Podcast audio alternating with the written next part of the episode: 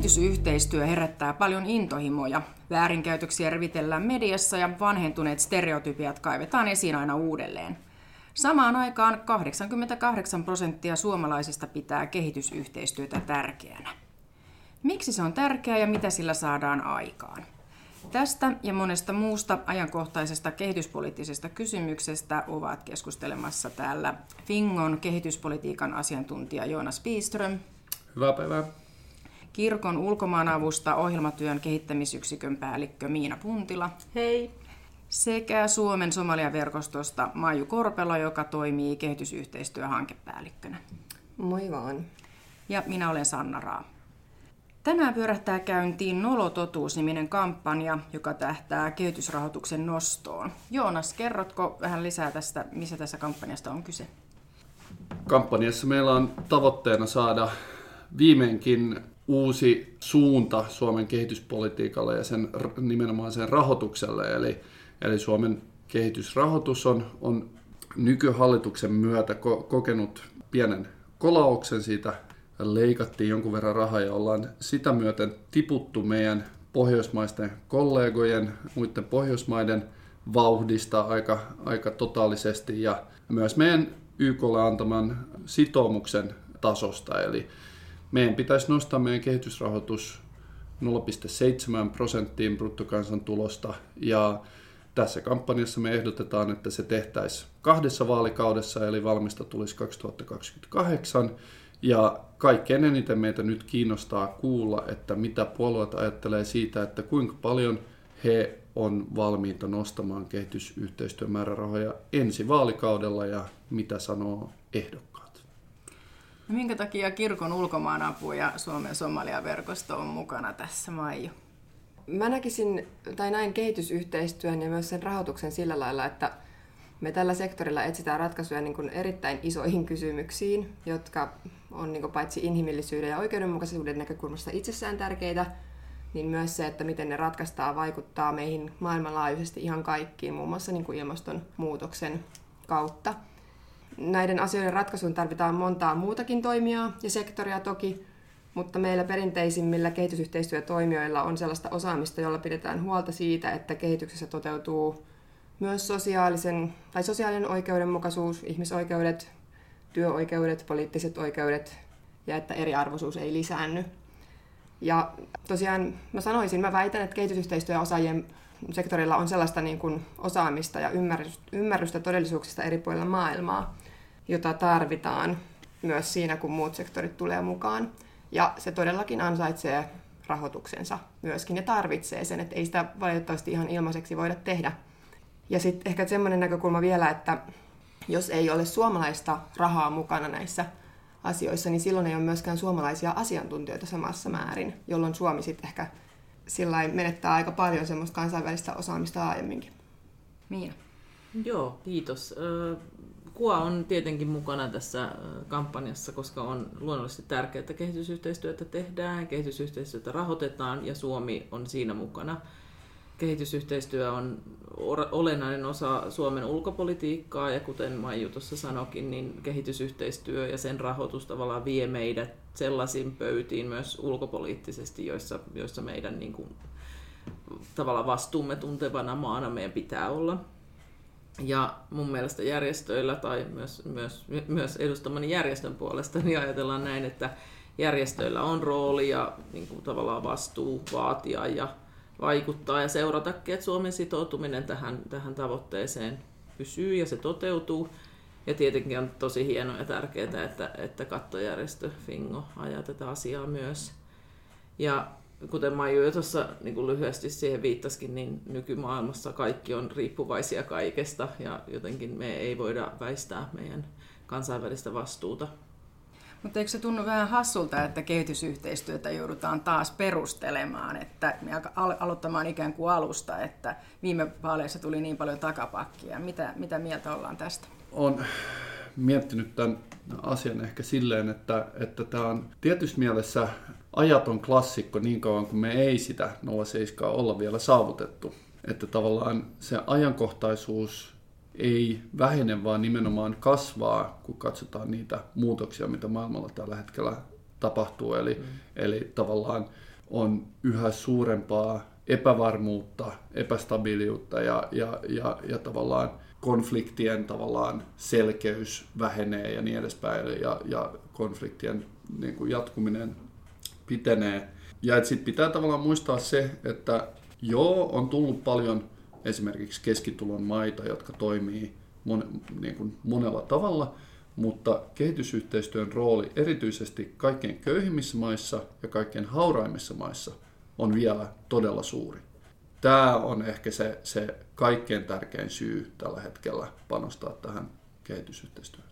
Joo, no mä en tietenkin, tietenkin olen samaa mieltä Joonaksen kanssa tässä, että nimenomaan, että tartun ehkä kiinni tuohon nimenomaan hauraimpiin maihin, että kehitysyhteistyö ja kehitysyhteistyön rahoitus nimenomaan hauraimpiin maihin on tänään tärkeämpää kuin koskaan aikaisemmin ja ilman muuta on jotenkin hassua ja vähän ehkä kuluttavaa ja turhauttavaakin äh, keskustella ikään kuin aina samasta, samasta tavoitteesta, kun samaan aikaan meidän pohjoismainen viiteryhmä menee ihan, ihan eri tasolla, että me ollaan ikään kuin jääty siitä junasta jo.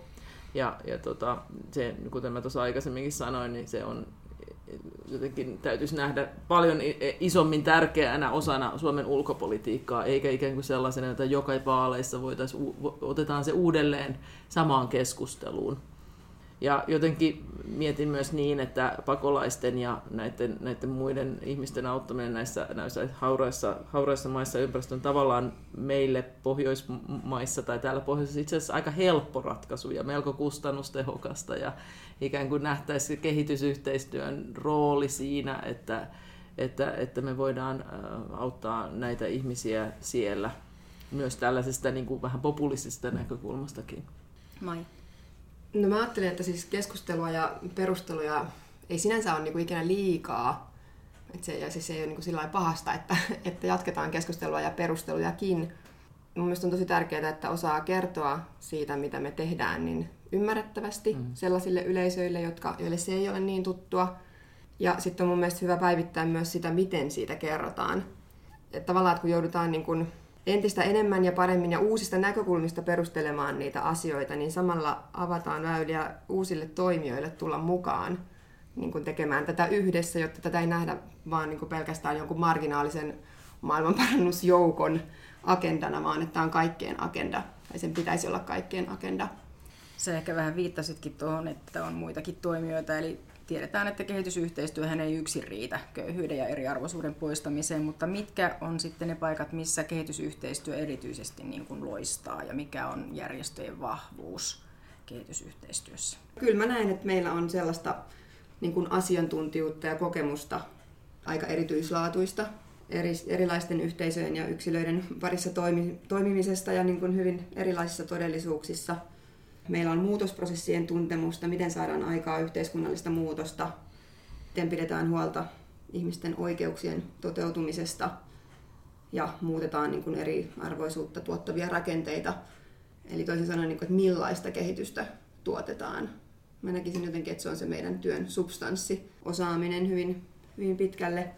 Mä oon, siis mä oon itse tosi innostunut siitä, että tulee niin kuin uusia toimijoita, ikään kuin uusia toimijoita mukaan tekemään töitä näiden samojen asioiden eteen. Tosiaan olen sitä mieltä myöskin, että kehitysyhteistyötoimijat ja niin kuin tämmöinen ikään kuin perinteisempikin kehitysyhteistyö edelleen puolustaa kyllä paikkansa. Mä väitän, että esimerkiksi yritykset ei yksin osaisi ratkaista näitä kysymyksiä, joiden parissa me toimitaan. Mutta mä ehkä haluaisin kertoa myöskin tosi hyvästä kokemuksestani nimenomaan yritysyhteistyöstä, missä mun mielestä näkyy se, että kuinka jokaisella voi olla niin kuin se oma, oma rooli. Eli mulla on hyvä kokemus tällaisesta suomalaisesta, ehkä keskisuuresta yrityksestä ja siitä pol- niin palosta ja motivaatiosta, jolla he on lähtenyt kehittämään tuotetta, joka soveltuu kehitysmaakontekstiin ja vieläpä hauraaseen valtioon, ja josta voi olla todella merkittävä hyöty niin kuin äitiysterveystilanteen parantamisessa tai äitiyskuolleisuuden vähentämisessä käytännössä. Ja tämän saman kokemuksen kautta mulle on hahmottunut myöskin se kehitysyhteistyöosaajien ja järjestöjen merkitys. Eli kyllä tämmöinen, niin kuin, no tässä tapauksessa niin kuin ulkomaalainen, tässä tapauksessa suomalainen yritys, mutta niin kuin ulkomaalainen siellä kontekstissa sitten Somaliassa, niin olisi kyllä aika pihalla suoraan sanottuna. Eli ilman järjestöjä, ilman järjestöjä tai ilman, että joku semmoinen, joka tuntee sitä kontekstia, niin kuin fasilitoisi sitä. Ruohonjuuritason tuntemusta. No nimenomaan, ja se, tai toisaalta siis sekä niin kuin tämmöistä ikään kuin perinteistä ruohonjuuritason tuntemusta niin kuin yhteisöistä, kulttuurisista merkityksistä, käytänteistä, mikä toimii missäkin, mikä, missäkin niin kuin, tilanteessa minkäkin ihmisjoukon parissa, mm. mutta sitten myöskin niin kuin tämmöisestä niin kuin poliittisesta tasosta, että miten sä toimit poliittisten päättäjien kanssa ja niin kuin niissä poliittisissa rakenteissa, yhteiskunnallisissa rakenteissa, mitä siellä on. Ja tota, sitten vielä se ehkä, että siis, no mä uskon, tämän, tässä tämän yrityksen tapauksessa mä uskon kyllä todella, että he on niin kuin hyvällä, hyvällä liikkeellä ja niin kuin hyvin moraalisista lähtökohdista liikkeellä, että he aidosti haluaa myöskin vähentää, tai kontribuoida niin kuin äitiyskuolleisuuden vähentämiseen, mutta sitten tavallaan jos ajattelee tälleen nyt laajemmin, että, että sitten ehkä me, me ollaan vähän semmoisia watchdogeja sit myös siinä, että kuinka, kuinka yritykset toimii missäkin ja että Eli pidetään heitä silmällä. Niin, ja siis sillä lailla toimitaan niin kuin kestävällä tavalla ja sille moraalisesti oikein. Mä mietin tota kehitysyhteistyötä siinä mielessä, että mun, mun niin kuin viimeisimmät tai uusimmat kokemukset niin sanotusti kentältä on tuolta Lähi-idästä, Jordaniasta, jossa mun mielestä hirveän semmoisella aika luontevalla tavalla yhdistyy humanitaarinen apu ja kehitysyhteistyö. Eli, eli jos, jos, jos niin kuin viime, viime vuosinahan me ollaan nähty trendi siinä, että, että ollaan, niin kuin kriisit alkaa olla pitkittyneitä, eli ikään kuin perinteisempää tai tämmöistä niin kuin, eli, elämää suojelevan humanitaarisen avun lisäksi tehdään aika paljon tämmöistä niin kuin jälleenrakennusta ja ikään kuin linkitetään humanitaarista apua ja kehitysyhteistyötä ja, ja siinä niin kuin mun kokemusten mukaan nimenomaan järjestöillä on, on iso vahvuus, e, eli toimitaan ikään kuin ihmistä kuunnellen tai niitä yhteisöjä kuunnellen ja, ja vastaten heidän tarpeisiinsa ja oikeuksiinsa. Eli, eli sen, sen sijaan, että esimerkiksi YK-järjestöt ja isot, isommat toimijat toimivat usein niin kuin, esimerkiksi humanitaarisissa kriiseissä niin kuin sisään ja ulos, ja sinne ei jäädä paikalle. Eli, eli mä näen myös järjestöjen vah, ison vahvuuden siinä, eli että, että mennään humanitaariseen kriisiin ja rakennetaan ihmisten kestävyyttä, selvitä niistä humanitaarisista kriiseistä, jäädään sinne, riippumatta näistä tosi jähmeistä rahoitusinstrumenteista, mitä edelleen, edelleen on niin ikään kuin pyritään rakentamaan siltaa sen humanitaarisen avun ja pitkäjänteisen kehitysyhteistyön välille.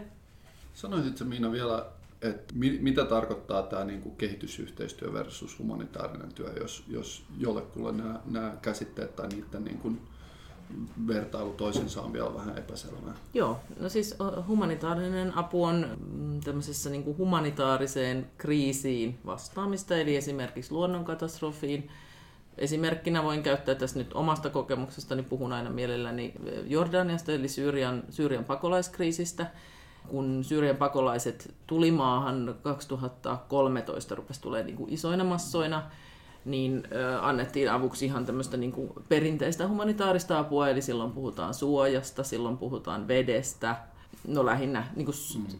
shelter, eli suoja, ja sitten suojelu, ja mm. sitten puhutaan vedestä ja ravinnosta luonnollisesti. Mm. Kirkon ulkomaavun vahvuus on nimenomaan tämä koulutuskatastrofeissa. Ja se on semmoinen meidän niin kuin, keihäänkärki, jolla me toimitaan tosi monessa, monessa kontekstissa. Se kuuluu humanitaariseen apuun, mutta mä näen, mä näen siinä nimenomaan aika hienon sillan niin kuin tämmöisen humanitaarisen tilanteen, eli tämmöisen niin kuin akuutin kriisitilanteen ja semmoisen pitkäjänteisen kehitysyhteistyön ja parhaimmillaan vielä niin kuin ihmisten oman selviämisen välillä.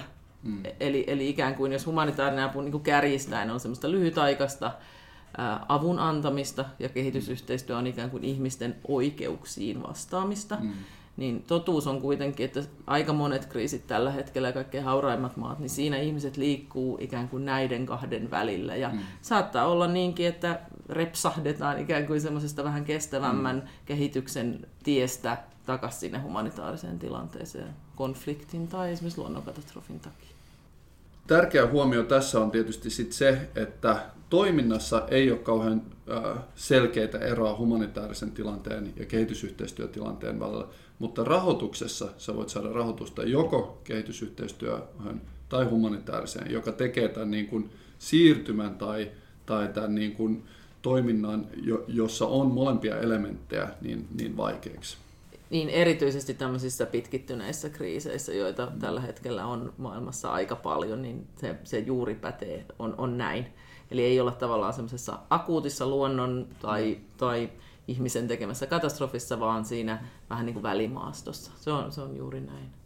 Mä ehkä tuosta rahoituksesta vielä myöskin, tai niitä rahoituksen reunaehdoista voisin lisätä, että mitä se tuottaa. Se tuottaa myös semmoista niin kuin vähän pätkittäistä työtä, eli rahoituksella pitäisi kyllä pystyä turvaamaan semmoinen pitkäjänteisempi mm. työ. Jos vaan tosi lyhytjänteisesti tai lyhytaikaisesti ikään kuin käydään tekemässä joku projekti jossakin, niin sitten se kestävyys on kyllä hauraammalla pohjalla kuin se, että se olisi, olisi niin kuin, sitä saisi tehdä niin kuin aidommin sen niin kuin todellisuuden olosuhteet huomioon ottaen, että ei näitä asioita muuteta ihan noin vaan hetkessä. Sä Miina mainitsit, että kun on just, että ne on tosi jäykkiä ne rahoitusinstrumentit, niin ehkä nyt myöskin kun jopa sieltä rahoittajan puolelta, tai sieltä itse asiassa tulee aika paljonkin painetta siihen, että pitäisi ottaa mukaan yrityksiä ja erilaisia sektoreita, toimijoita tähän, niin myös niiden rahoitusinstrumenttien pitäisi mahdollistaa se, että on tällaisia uusia niin kuin yhteistyökuvioita. Ja se voi niin kuin konkreettisesti tarkoittaa ihan sitä, että pitäisi olla niin kuin rahoitusta sille, että sulla on aikaa luoda sitä yhteistyötä. Eli ei niin, että sulla pitää heti olla niin kuin joku tietty tulos niin kuin tämän toiminnan päätteeksi, koska sehän on sellaista tunnustelua, ja niin kuin, että opitaan eri, erilaisten toimijoiden toimintatapoja ja niin kuin intressejä. Ja Vaikeasti mitattavaa. Hyvin, joo, ja sitten sillä, että sä et pysty välttämättä sanomaan, että tuleeko jostakin yhteistyötunnustelusta mm. niin kuin jotain vai ei, mutta sitten kun niistä tulee jotain, niin niistä voi tulla tosi hienoja juttuja. Mutta sille ei oikein ole rahoitusta, koska järjestöjen, järjestöjen työ nyt ainakin on sellaista, että se on hyvin niin kuin, tavallaan, että se, niin kuin, jos on hankerahoitusta, niin silloin se tarkoittaa sitä, että sun työsi on tosi paljon sitä hankkeen tulosten niin kuin, seurantaa ja niin kuin, pyrkimistä niihin hankkeen tuloksiin. Ja se, että jääkö sulla työaikaa siihen, että sä rupeat kehittelemään uusia yhteistyökuvioita, niin se on, se on aika haasteellista välillä. Mulla on ehkä tuohon vielä ihan hyvä tuli mieleen, tämmöinen ihan hyvä esimerkki, että me, me, me toimitaan tai toimittiin Länsirannalla tämmöisen paikallisen Ramallassa toimivan järjestön kanssa, jolla oli, siis he tekivät tämmöistä niin kuin ruokaturva- ja toimeentulon hanketta, maanviljelyhanketta, ja ehkä johtuen, tai ei ehkä, kyllä ihan varmasti johtuen myös tästä erittäin pitkittyneestä kriisistä ja tästä miehitystilanteesta, joka länsirannalla vallitsee, niin heillä oli ikään kuin hyvin semmoinen niin kuin lyhytjänteinen ajatus ylipäätään siitä työstä, joka niin kuin mun ja meidän, meidän silmiin näytti ilman muuta kehitysyhteistyöltä.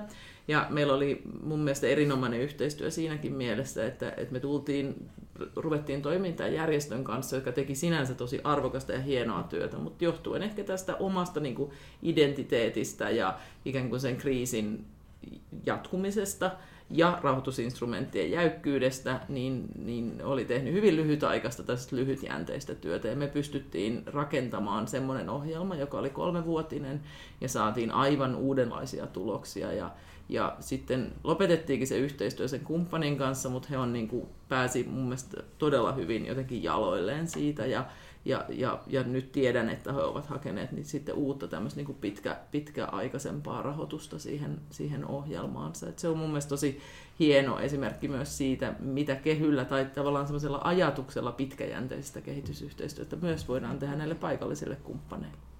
Tässä on tullutkin esiin jo kehitysyhteistyön tuloksia, niin olisiko teillä vielä lisää kertoa jotain inspiroivia tuloksia teidän, teidän työstänne?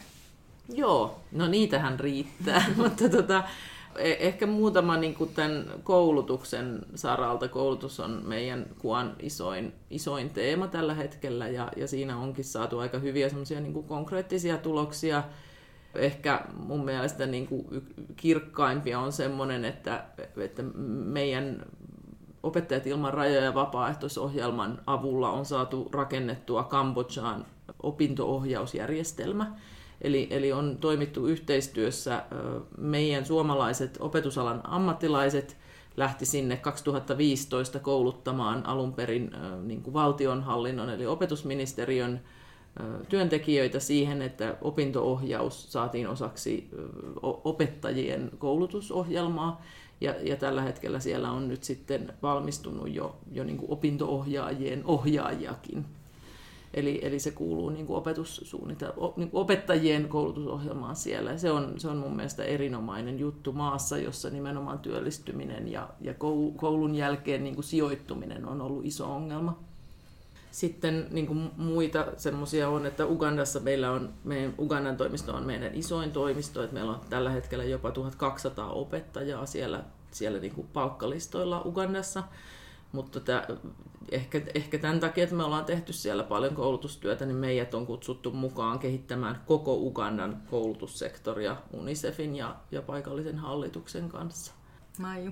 Meidän järjestö on sillä lailla Somalia-verkosto sen verran pieni, että mekin kyllä toimitaan itse asiassa niin kuin semmoisella niin kuin päättäjätasollakin ja niin kuin järjestelmätasolla niin sanotusti ollaan, ollaan niin kuin myötävaikuttamassa siihen, että vaikka esimerkiksi Somaliassa alettaisiin tehdä enemmän ympäristöpolitiikkaa, mikä on ollut aika lailla paitsi niin kuin sodan, sodan takia sodan aikana.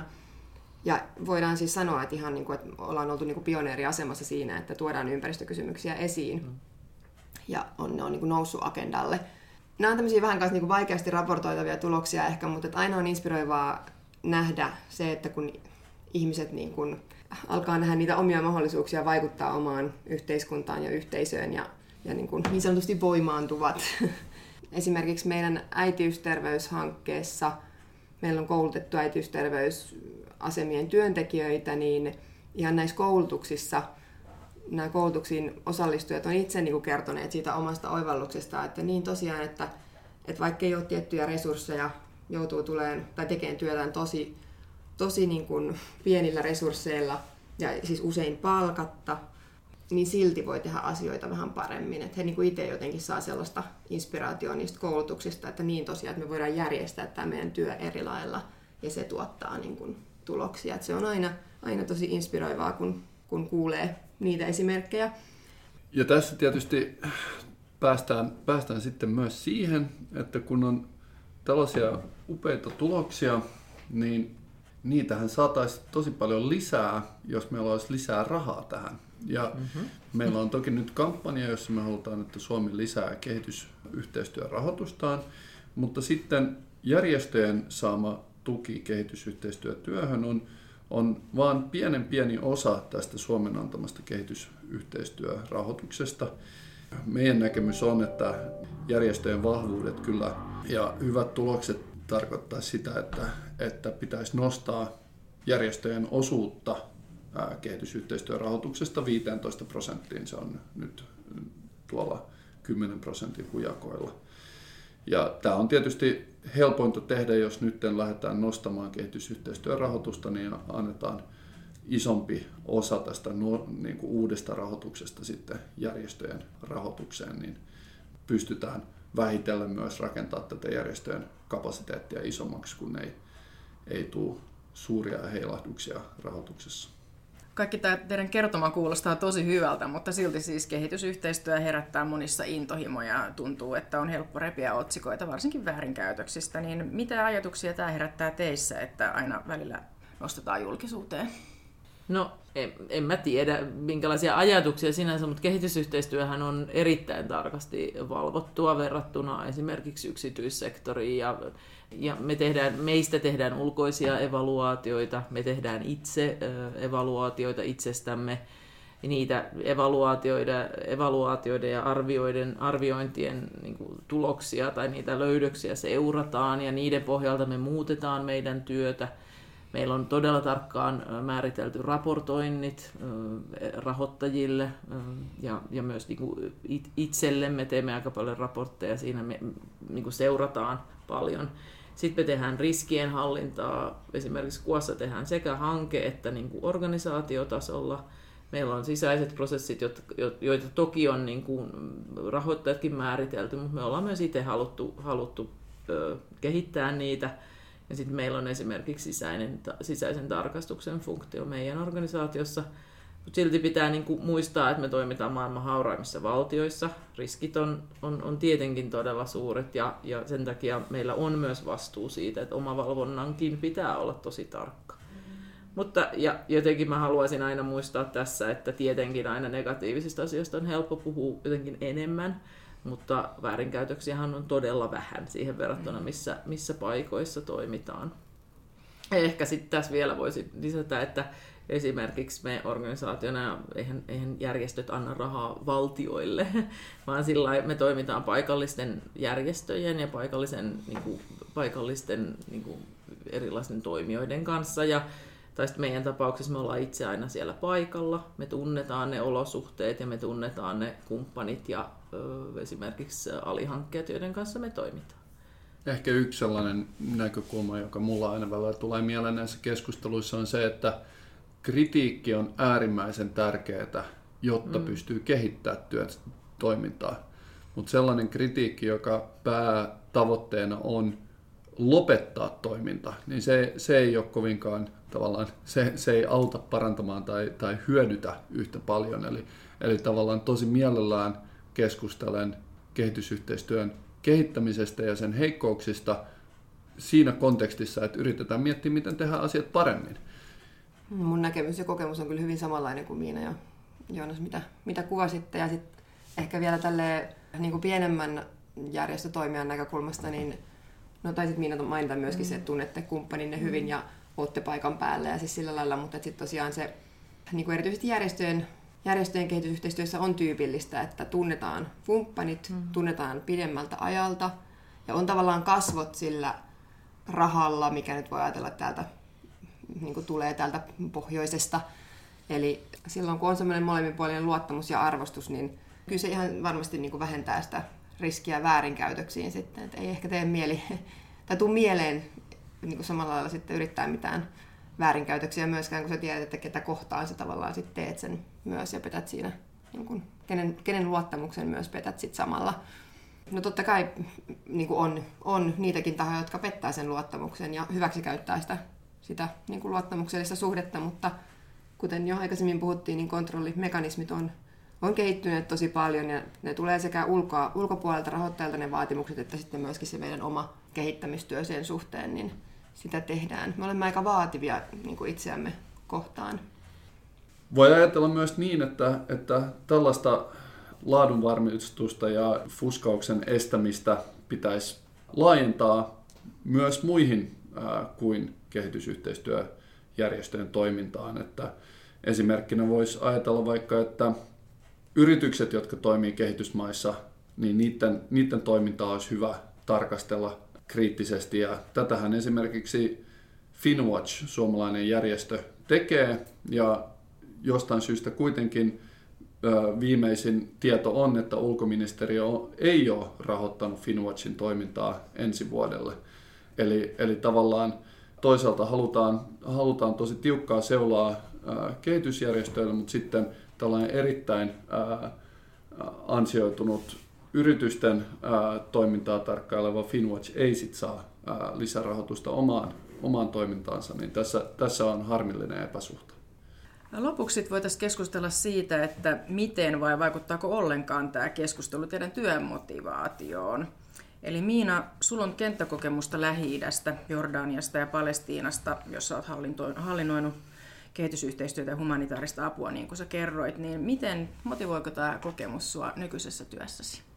Joo, kyllä, kyllä, kyllä se motivoi, tai mä ajattelen, että se on se syy, miksi mä oon ehkä 15 vuotta sitten tähän, tälle alalle niin kuin ruvennutkaan, että ilman muuta mua motivoi nähdä näitä muutoksia ihmisissä ja mua motivoi aina uudestaan nähdä ikään kuin ihmisten kyky palautua ja, ja nousta ylös entistä vahvempina. Ja mä oon nähnyt omin silmin, että, että kehitysyhteistyö toimii. Mä, mä oon nähnyt, että vaikuttamistyöllä saadaan tuloksia aikaan ja, ja, ja mä jotenkin uskon todella voimakkaasti siihen, että kestävä ja pitkäaikainen panostus näihin yhteiskuntiin on todella tärkeää. Mun lempiesimerkki tai semmoinen ihminen, jota sain seurata Jordaniassa, oli tämmöinen syyrialainen nuori nainen, joka tuli äh, Zaatarin pakolaisleirin 16-vuotiaana. Ja hän oli silloin naimisissa, mutta sitten erilaisten tapahtumien vuoksi ero, erosmiehestään ja joutui sen takia ikään kuin oman ikäistensä tyttöjen tässä tapauksessa niin hylkimäksi. ja, ja hänen tavallaan niin kuin normaali nuoruutensa oli, oli, tuntui olevan niin kuin kokonaan menetetty. Mutta, mutta tämä tyttö Fatima nimeltään niin osallistui, tai tuli sitten meidän, meidän järjestämään sirkukseen. Ja aloitti ensin niin kuin sirkusoppilaana siellä ja sitten kasvoi ensin niin kuin tämmöiseksi apuopettajaksi suomalaisen sirkusmagentan niin kuin, niin kuin ohjaamana tai auttamana, tukemana. Ja, ja sitten, sitten nykyään hän edelleen toimii siellä sirkusohjaajana. Hän on, ja, ja jo silloin tavallaan oli kiinnostava nähdä, kun mulla oli etuoikeus viettää siellä lähes neljä vuotta niin kuin, ja, ja tutustua häneen. Mä tapasin aina silloin tällä häntä, niin mä näin, kuinka hän niin kuin, aivan nousi semmoiseen uuteen kukkaan, että jos me raportissa kirjoitetaan, että me annetaan psykososiaalista tukea ja koulutusta katastrofeissa, niin se ei koskaan niin kuin, kerro sitä, mitä yksittäiselle ihmiselle tapahtuu. Ja tämä Fatiman tarina ja tavallaan se, miten hän niin kuin, puhkesi kukkaan, hän, hän to, totisesti voimaantui, hän, hän itse otti niin kuin, ohjat käsiin omasta elämästään paikassa, Saatari pakolaisleirissä, jossa ei tavallaan ole paljon mahdollisuuksia ja vaihtoehtoja. Hän on nyt nuori nainen, 21-vuotias, hän on opiskellut sairaala, sairaalajohtamista yliopistossa ja, ja toimii siellä sirkusohjaajana. Mä aina ajattelen, että jos me yhdenkin tämmöisen Fatiman elämä voidaan niin kuin muuttaa, tai yhden kerrallaan, niin, niin mulle, se, mulle se riittää kyllä. Maiju, sä olet asunut Intiassa, Chiilessä ja Keniassa, niin millaista perspektiiviä nämä kokemukset antaa sulle?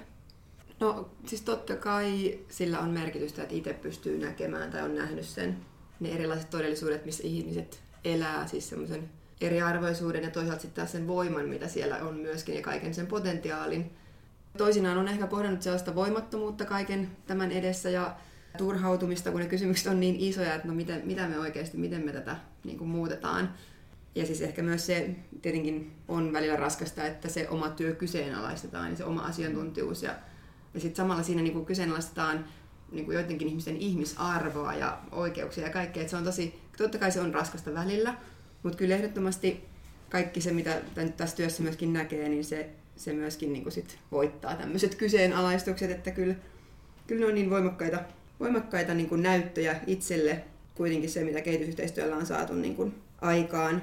Ja sitten ehkä jotenkin vielä viime aikoina semmoisia motivaatiota on antanut niin kuin se, mitä tässä nykyisessä työssä, niin kuin, minkälaista yhteistyötä me tehdään niin kuin järjestöjen välillä ja jopa niin kuin yritys, yritysten kanssa niin kuin tunnustellaan ja eri oppilaitosten ja tutkimuslaitosten kanssa. Se on tosi motivoivaa ja niin kuin innostavaa. Joonas, sut tunnetaan ilmastohypetyyppinä, mutta millaista kehitysyhteistyökokemusta sulla on?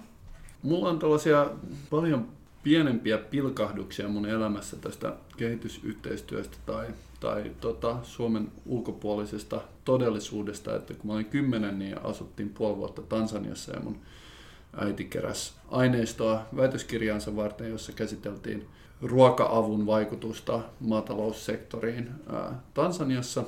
Ja sitä kautta mulla aina jäi sellainen niin kuin ajatus siitä, että että on se maailma Suomen ulkopuolella ja, ja että tavallaan jos tavoitellaan oikeudenmukaista maailmaa, hyvää elämää, niin se pitää, se pitää saavuttaa niin, että kaikilla koko planeetalla on, on se hyvä elämä.